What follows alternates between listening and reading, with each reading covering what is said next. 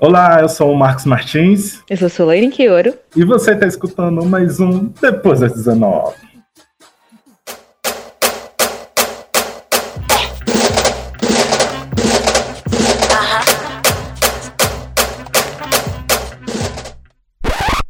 Olá, galera! Estamos aqui com mais esse Depois das 19 para discutir fomento à leitura de autores negros. Para discutir esse assunto, nós trouxemos mais uma convidada mais que especial. Solane, se apresente, por favor.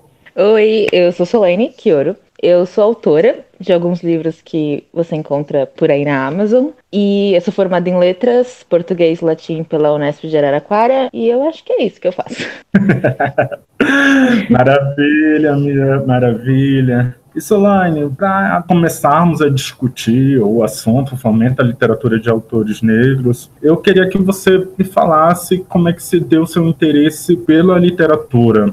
Olha, nem eu sei direito. Porque os meus pais, eles não são muito de ler. E em casa ninguém lê muito. Eu fui mais lendo pela escola mesmo. Eu fui me apaixonando pela, pela leitura, lendo livro no colégio. E eu sei lá, acho que tipo, chegou na adolescência, eu começava a comprar muito livro. E aí hoje cheguei nesse ponto que livro é minha vida. É, faz parte da sua vida e não consegue desassociar dela, né? Sim, né? Me transformei no meu trabalho, inclusive. É seu trabalho também? Não, é tipo de escritora e também eu trabalho com revisão, né? Entendi. Você também está fazendo aquela leitura como é que fala, que deu até uma certa polêmica, uma polêmica até que eu sinto que é desnecessária, da leitura crítica, né? Acho que é isso. Ah, eu, eu já leitura fiz, sensível. eu já fiz. Sensível. Eu já fiz alguns trabalhos de leitura sensível. É, eu entendo. É, eu gosto muito de, desse trabalho, eu acho que ele é muito importante para a literatura. E o do porquê dessa importância, o que, que você acha? Olha, pensando que a gente tem um mercado literário que é, a maioria dos autores são brancos e, enfim, as, os livros contam a história de pessoas brancas. Acho pra gente pensar em, em, ter uma diversidade e essas pessoas que têm vozes trazerem uma história que seja não seja problemática, eu acho que parte desse trabalho é você passar para uma pessoa que, que sabe o que é realmente aquilo. Então, pessoas negras, pessoas asiáticas, sei lá, pessoas de qualquer vivência. Passar um olho no seu trabalho e falar, não, melhora isso, melhora aquilo, eu acho que é muito importante para no final você entregar um produto que não seja nocivo, sabe? Até por conta que a pessoa que está escrevendo, muito provavelmente, não pertence àquele determinado grupo e ele não vai saber falar das nuances, não é? Sim, sim. Eu acho que não, não, não tem que ser uma desculpa para você não incluir é, diversidade, representatividade na sua história. Uhum. E, e você também é escritora, como você falou. Você escreveu Formas Reais de Amar com a Olivia e com a Lavínia e com a Val, Isso. a Rosa de Isabela esse interesse pela escrita também, porque tem um processo de sair da, apenas da leitura e, e partir para a escrita. Eu, por exemplo, eu adoro ler, mas escrever não é comigo. Até o momento não é comigo. E, e eu acho que é um outro passo, assim, pela minha, minha visão apenas de leitor, uhum. como é que se deu essa sua motivação também para escrever? Olha, eu acho que eu, eu sempre gostei de escrever também, desde aula de redação no colégio. Aí eu começava a escrever uma história na, na escola, eu ia para casa, ficava continuando. É, na adolescência, eu tinha uma amiga que amava escrever também, e a gente ficava o dia inteiro só falando de escrita, de histórias que a gente inventou. Então, eu acho que isso só foi crescendo, assim. Mas eu acho que é muito ligado com o meu amor por livro e ficção no geral, filmes, séries. Eu acho que eu gosto muito de consumir histórias e isso foi ficando tão grande que eu tive que inventar as minhas próprias histórias. Você queria tá aquela aquela perspectiva de mundo que você tinha, você queria que estivesse ali representada, seria isso? Sim, eu acho que a questão de, de representatividade é, é, uma coisa que vem, entra mais recente, né? No meu trabalho publicado, isso já é consagrado. Mas quando eu escrevia mais jovem, eu nem pensava muito nisso. Até porque eu não consumia muitas, muita literatura negra ou filmes negros. Então eu acabava repetindo o que eu via, né? Uhum. E até por isso que eu acho importante a gente, essa coisa de fomentar a leitura de autores negros. Aham, uhum, entendi. E para você, qual, é, qual seria a importância das literaturas literaturas negras, das representações negras hoje em dia, como, como você tem mais essa consciência, essa clareza, porque eu também não tinha clareza, consciência nenhuma sobre isso. Uhum. Eu lia a Turma da Mônica e nem me preocupava se tinha o Jeremias, que era negro lá, não, não, não me via, eu não pensava que aquilo poderia estar me representando, sabe? Não sei. Uhum. Para você, qual que seria a importância das literaturas negras, das representações negras, mas que sai um pouco desse discurso da representatividade, que às vezes pode cair, acabar caindo num, num vazio. Sim. Eu acho que eu não sei se sai muito do discurso, mas eu acho que enriquece ele. É porque eu acho que a representatividade ela é importante, mas não nesse sentido de, ah, só coloca ali e tá bom, sabe? Eu acho que é questão de, além da pessoa se ver, é, você ter um personagem que é não branco no geral, ou não hétero, enfim, qualquer parte de qualquer minoria, especificamente aqui falando do meu trabalho, é, personagens negros, é, você tem um personagem existindo como uma pessoa negra e resistindo, e isso acaba dando força e te, deix... e te fazendo, sei lá, é, perceber que você também pode existir, resistir. E eu acho que isso é a importância da representatividade, sabe? Eu acho que ela vai fomentando a nossa luta diária de ocupar lugares e ser quem a gente quer ser sem medo ou, sei lá, enfrentando as barreiras que a vida coloca pra gente querendo colocar num, ponto que é até delicado, a gente está vivendo um, um, período tumultuado, uhum. para dizer o mínimo, né, no Brasil. Sim. A, a, política institucional tem andado bem complicada e bem tensa, principalmente para grupos subrepresentados politicamente, né? Sim. E você acha que existe um, um valor um, significado para a literatura, para esse momento social que nós estamos vivendo? Olha, eu acho que a arte, no geral, ela sempre é, é um símbolo muito forte de resistência e de luta, sabe? De um jeito todo próprio dela. Eu acho que a literatura nunca sai disso, né? Eu acho que escrever é, sobre as coisas que a gente acredita e pelas lutas que a gente defende é uma forma de você lutar contra é, a opressão. Então, eu acho que sim, eu acho que é, é muito importante. Uhum. Eu vejo assim a, a, literatura também como uma forma da gente se fortalecer a partir do momento que a gente se encontra naquilo que a gente está lendo. Uhum, sim. E eu acho que o meu trabalho, meu trabalho como escritora, as minhas histórias, elas são. A maioria das minhas histórias são romances, sem muita pretensões filosóficas e nem nada. Mas eu vejo é, uma força nessa narrativa também, sabe? De é, mostrar a existência de pessoas negras podendo só viver, sabe? Sim. Então, eu acho que a literatura tem isso, sabe? Fomenta esse tipo de energia, carrega a gente com essa energia para lutar contra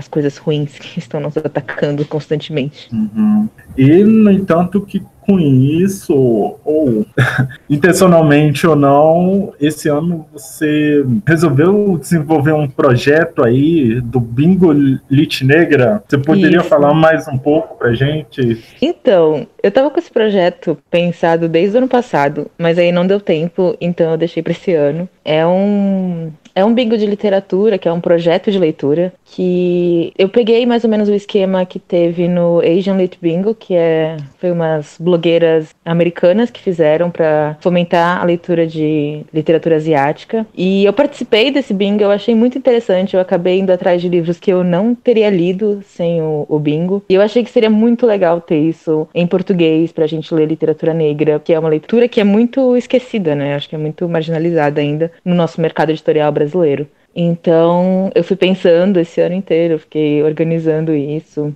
arrumando a tabelinha. E aí funciona como um bingo mesmo, né? Tem uma tabelinha, cada quadradinho tem um tema de leitura e todos os livros você precisa ler. É, ou é, tem que ser de autor negro e com protagonismo negro. E aí você escolhe uma linha, uma coluna, uma diagonal e lê cinco livros nesses temas. E eu acho que. Eu não sei, eu, eu pensei muito pessoal para mim, sabe? Eu acho que uh, esse projeto ia me ajudar a ler mais autores negros que eu ainda não li. E meus amigos também se animaram. E aí eu acabei jogando assim pro mundo para ver, porque uhum. eu acho que pode ser interessante para muita gente. Sim, foi super interessante, pelo menos para mim. Eu acho que vai ser muito interessante para muita gente aqui. Eu tô aqui com um bingo aberto, por exemplo, tem uma, uma fileira na horizontal, autora mulher, livro infantil, livro independente, livro adaptado como série ou filme, suspense, trilha ou mistério. Então, no caso, seria ser sorteia ou seleciona uma lista e ao longo do mês de novembro, um mês de consciência negra, aí você leria essas cinco publicações, né? Isso, para ler durante novembro. Tem gente que já está lendo desde agora, mas a ideia principal mesmo é ler em novembro, pelo menos cinco livros. Bom, legal, legal.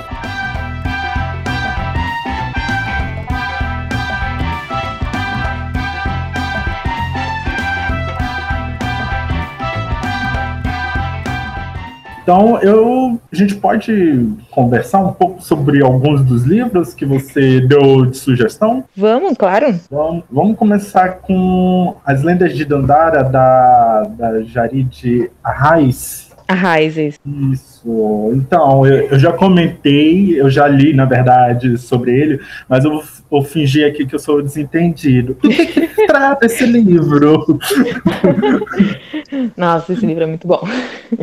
Esse, inclusive, a, a Jair, ela foi uma das primeiras autoras negras brasileiras que eu li. E esse livro da Dandara, ele, eu não sei, eu, deixou meu coração muito quentinho, assim. Que ele conta a história, né, da Dandara, que foi uma guerreira, ela foi companheira do zumbi, dos Palmares, e conta de uma forma meio de ficção e misturando com um pouco de história sobre as lutas da Dandara. E é e é muito bonito o jeito que ela conta. Eu acho incrível esse livro. É acompanhado de ilustrações, se eu não me engano, foi a Aline Valek que fez isso, as isso. ilustrações. Isso mesmo. É muito bonito também as ilustrações. É, uma das coisas que eu acho muito interessante desse livro, que a Jaid é, se fala, é, não dá para se comprovar a existência da Dandara. E eu acho que nem no prefácio ela fala sobre isso. Tipo, é, não tem como comprovar, mas ao mesmo tempo já se coloca como se não tem como comprovar inexistente. Sim. Aí ela fala que sim, Dandara existiu. E eu tô aqui contando a história dela. Sim, é, ela é, tem isso mesmo no prefácio. E é engraçado, né? Porque é uma mulher negra, aí é mais fácil as pessoas só, ah, não existiu. Porque pensar Exato. numa resistência negra já é demais pra imaginação das pessoas. É, não. É uma, é uma afronta. Ah, no período da escravatura, uma pessoa negra se rebelar? Não, impossível. Imagina, tem que esperar a princesa Isabel fazer alguma coisa. Salvar os, os pobres Sim. negros. Ai, uhum, com certeza. Ai, vamos então falar de um outro livro aqui. Tem um aqui que eu estou vendo até no seu Twitter que você sugeriu uma tríade aqui que é até difícil de escolher. Ai, Chimamanda, Chimamanda com seu pescoço, Conceição Evaristo com olhos d'água e Cristiane Sobral com tapete voador. Nossa. É, é, vamos comentar Tapete Voador da Cristiane Sobral? Então, eu não li, eu não li o da Cristiane, nem o uhum. da, da Chimamanda, esse. Uhum. Eu pesquisei, eu pesquisei assim no geral, tem muita coisa que eu não li, né, pra indicar. E, mas eu fiquei, nossa, eu fiquei fascinada quando eu, até a capa, né, do da Sobral eu achei muito lindo. Aí eu fiquei muito interessada. É, a, a Cristiane Sobral tem um poema que se tornou famoso, assim, uns anos atrás, que é Não Vou Lavar os Pratos, né? Ah, eu acho que eu já vi esse poema. Então, é um, é um texto mu muito interessante, muito bonito. E ela é uma que desponta aí na, li, nas literaturas negras hoje em dia, né, aqui no Brasil. Se eu não me engano, ela é até daqui de Brasília. Eu moro em Brasília, é. aliás. eu não tenho certeza. Eu sei que a, a, esse livro é da editora Malê, né? Uhum. livro de contos dela que é uma editora que vem fazendo um trabalho incrível com autores negros. Né? Incentivando a, a produção negra, né? Sim, o que então... não é muito comum no mercado geral, né? Você, é fácil você entrar no catálogo de alguma editora e ver o pouquíssimo número de autores negros que tem lá. Então, eu acho que esse trabalho da, da Malay e de outras editoras tem um foco com autores negros, é muito importante. Uhum. Porque muito se discute também a, a leitura de autores negros, mas também tem um problema na própria produção, né, de como existe uma barreira para esses autores negros serem sim. publicados por editoras maiores. Tradicionais, é, sim. Eu acho que essa questão do bingo até é, é um pouco triste e legal, porque eu acho muito legal ir atrás e procurar indicações e descobrir coisas que eu não. É, autores e livros que eu não conhecia. Mas é muito triste, às vezes, o tanto que você tem que caçar, sabe? Ir atrás, procurar coisa independente, porque é mais difícil, né? Infelizmente. Uhum. Infelizmente, é verdade. Vou para uma outra tríade aqui quem tem medo do feminismo negro da Djamila Ribeiro, uma feminista da Roxane Gray, que já escreveu até histórias do Pantera Negra, e Sim. guardei no armário do Samuel Gomes. Nossa, o desses, né, o que eu conheci mais recentemente foi o Samuel. Eu fui num evento literário na Flip Pop e ele tava lá numa mesa e eu não conhecia o livro dele e eu achei incrível e ele é maravilhoso. e agora eu quero que todo mundo leia e conheça o Samuel. Samuel, sempre muito simpático, né? Muito Sim. legal, rapaz. E nesse livro ele conta da, da história dele como LGBT é. negro, né? Isso, é. Ele fala que é ex-evangélico, negro e LGBT, né? Acho que era essa o recorte que ele faz. E assim, uhum. é uma história única, né? Uma coisa que, sei lá, eu acho que é muito importante a gente ler para refletir, né? Aprender. Sim, exato, para se dar conta de outras perspectivas, né? Sim. Sair do nosso próprio quadrado. É, vamos lá para uma outra rodada, que aqui você indicou Paulina Chiziane. Ah, Paulina Chiziane, Paulina Chiziane, Paulina Chiziane. Maravilhosa Paulina Chiziane, mas muita gente pode não conhecer, não entender porque você está recomendando três vezes seguidas Paulina Chiziane. eu, eu, fiquei, eu, não, eu não li ainda. Eu li, acho que um, eu comecei a ler o livro dela, eu ainda não terminei. Mas e foi engraçado porque eu pensei, uma amiga minha que indicou, falou para mim: "Ah, coloca livro africano em língua por portuguesa, né? Porque é interessante". Uhum. E pesquisando, eu achei outros autores, poetas mas nenhum livro, eu, pelo menos eu não encontrei aqui no Brasil, publicado em editora brasileira. Uhum. Tinha alguns que estavam fora de, de depósito, tudo aí eu acho que nem valia a pena, assim. Mas aí eu só achei ela, aí eu fui, eu tava falando com uma amiga, eu fui procurar listas de autores africanos de língua portuguesa. Aí tem Mia Couto, tem uma lista lá, tipo, um monte de homem branco e ela. é, é triste. Não, é interessante isso que você falou sobre apenas literaturas é, africanas do continente existe uma prevalência de autores brancos. Brancos, sim. Até do continente africano. Eu não sei o que acontece com esse país que a gente tem. Quer dizer, eu sei o que acontece, né? Mas enfim. a gente tem maioria, mais, mais da metade de, dos brasileiros não são brancos e mesmo assim, né, até na hora de buscar literatura africana e trazer pra gente, vão trazer de pessoas brancas. É, exato. Eu, eu lembro que quando eu estava entrando em contato, é, alguns estudos que eu estava é, tendo conhecimento sobre a questão de literaturas negras, literaturas africanas, afrodiaspóricas, uhum. aí eu sempre escutava minha culto, minha culto, Aí aí que depois, tendo toda a discussão crítica, que eu entrei em contato e que eu fui saber que existe essa prevalência até dentro do continente sobre autores brancos. Aí eu fui pesquisar sobre autores africanos conhecidos. A gente procurar em blog, assim. Uhum. E as recomendações sempre eram autores brancos. Gente! Não, é triste.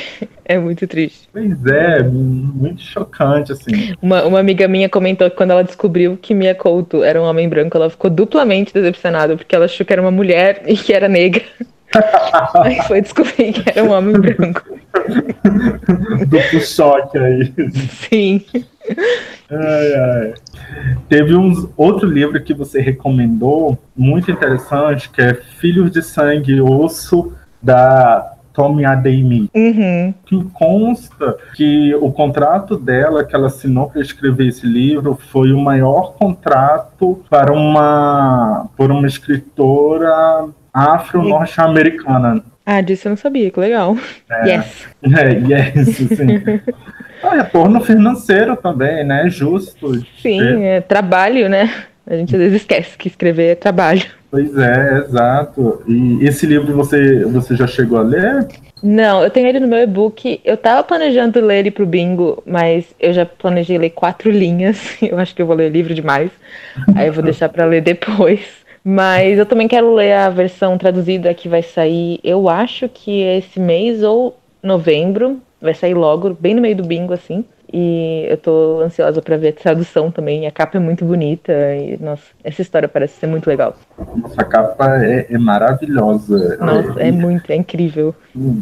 Eu acho que muito provavelmente esse livro vai virar algum filme, alguma série. Aí... Eu acho que ela tem contrato, se eu não me engano. É, acho que foi daqueles livros que já escreveram com, com a possibilidade de se fazer um filme, né? Se eu não me engano. É, eu acho, eu acho que é alguma coisa assim. Uhum. E, e, ela escreveu esse livro, ela teve a inspiração, né, quando ela estava na Bahia. Ela ouviu a história dos orixás e ela ficou muito, muito encantada com isso. Ela falou que ela, ela eu não sei se ela nasceu na Nigéria ou em algum país africano, ou se é a mãe dela, mas enfim, ela disse que ela sempre teve contato com, com a cultura africana, mas ela não tinha essa conexão, essa história dos orixás na, na vida dela. E ela achou muito interessante e foi daí que ela disse que foi daí que surgiu a inspiração para o livro. Uhum, legal, legal. Não sabia dessa é. parte, não. Que ela tinha se inspirado né, em histórias brasileiras, né? Afro-brasileiras. Sim, sim. Achei bem interessante. E, e para completar nossos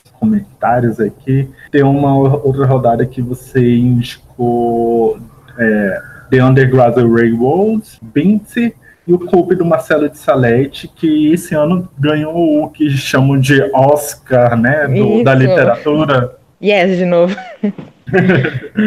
foi. É muito legal esse trabalho do Marcelo, que já foi traduzido, né? Já tem, já tem inglês, já tá rodando lá fora, galera tá gostando muito do trabalho dele. E alguém aí que tá despontando, né? Espero muito sucesso para ele. Sim, ele já tem o outro livro, né? Outro quadrinho dele, o Angola. Esqueci o nome agora. Uhum. Mas também eu, eu, eu comprei o Cumbé, não li ainda, mas nossa, é, é maravilhoso, é muito lindo. Só de olhar assim, você fala, que lindo. Muito bom, né? Eu também queria voltar para comentar do Binti, da Neite Okarafor, que é uma pessoa assim que tá Nossa. estourando com todo nos Estados Unidos. Ela yes, é muito mais uma vez. É, ela, tá, ela é muito ativa no Twitter, eu adoro acompanhar ela, sobre uhum. os comentários, os deboches que ela faz. ela é ótima. Eu não li o Bint ainda, eu vou ler no bingo, tá, no meus, tá na minha lista pro bingo, que eu tenho o e-book que eu ainda não li. E ela escreveu uhum. também Pantera Negra, né? Uma das histórias mais recentes, acho que eu, eu não lembro o nome do quadrinho. Sim, é, é, foi a história que a Shuri, a irmã do Pantera Negra, usava o simbionte, que é aquele Homem-Aranha, Venom. Hum, é, uhum. Ela que escreveu as histórias. Vai sair a história solo da Shuri com ela também, né? Que ela escreveu, né? Acho que vai uhum. sair, ou já saiu. Esse é... ano, acho que agora no finzinho desse, desse ano. Não, e ela é muito ótima que ela também ela assinou um contrato para um dos livros dela serem é, transportados para a série pela HBO, que vai fazer. Foi um contrato bacana também que ela assinou. e, e o mais Eu tô aqui engraçado... só para gritar yes pelo sucesso das pessoas negras. Eu também fico muito feliz. E eu, nesse contrato, depois de ela ter assinado o contrato, é, foi muito é, interessante a reação dela, porque nos anúncios dos sites falavam assim: é, autora negra assina contrato para fazer o Game of Thrones negro. Aí ela muito, fazia muito deboche assim com isso. É, tipo, falava. Primeiro, eu não tenho nome. E segundo, o meu livro não é o Game of Thrones negro. O meu livro é o meu livro. Nossa, as pessoas fazem isso sempre, né? Uhum, eu, eu, tinha outro, outro autor, um autor nigeriano que escreveu e escreveu uma fantasia e estavam falando isso, a mesma coisa, né? O Game of Thrones negro. Nossa, que falta de a referência sempre base, A referência base sempre é branca, né? Incrível. Sempre, é sempre usa o, a, a base branca para fazer a comparação, né? Ah, e, e ela ela é super amiga do, do autor do Game of Thrones, o J.R.R. Martin, assim, eles tiram uhum. foto juntos, super juntos. O lance não é com ele, né? O, o, a crítica dela é, é com a mídia. Sim como a mídia representa o trabalho dela, usando base branca. Pois é, e diminuindo, né? Tipo, nem falando o nome dela, autora negra. É, é exato. ela, só, ela só é a pele dela. Exato, exato.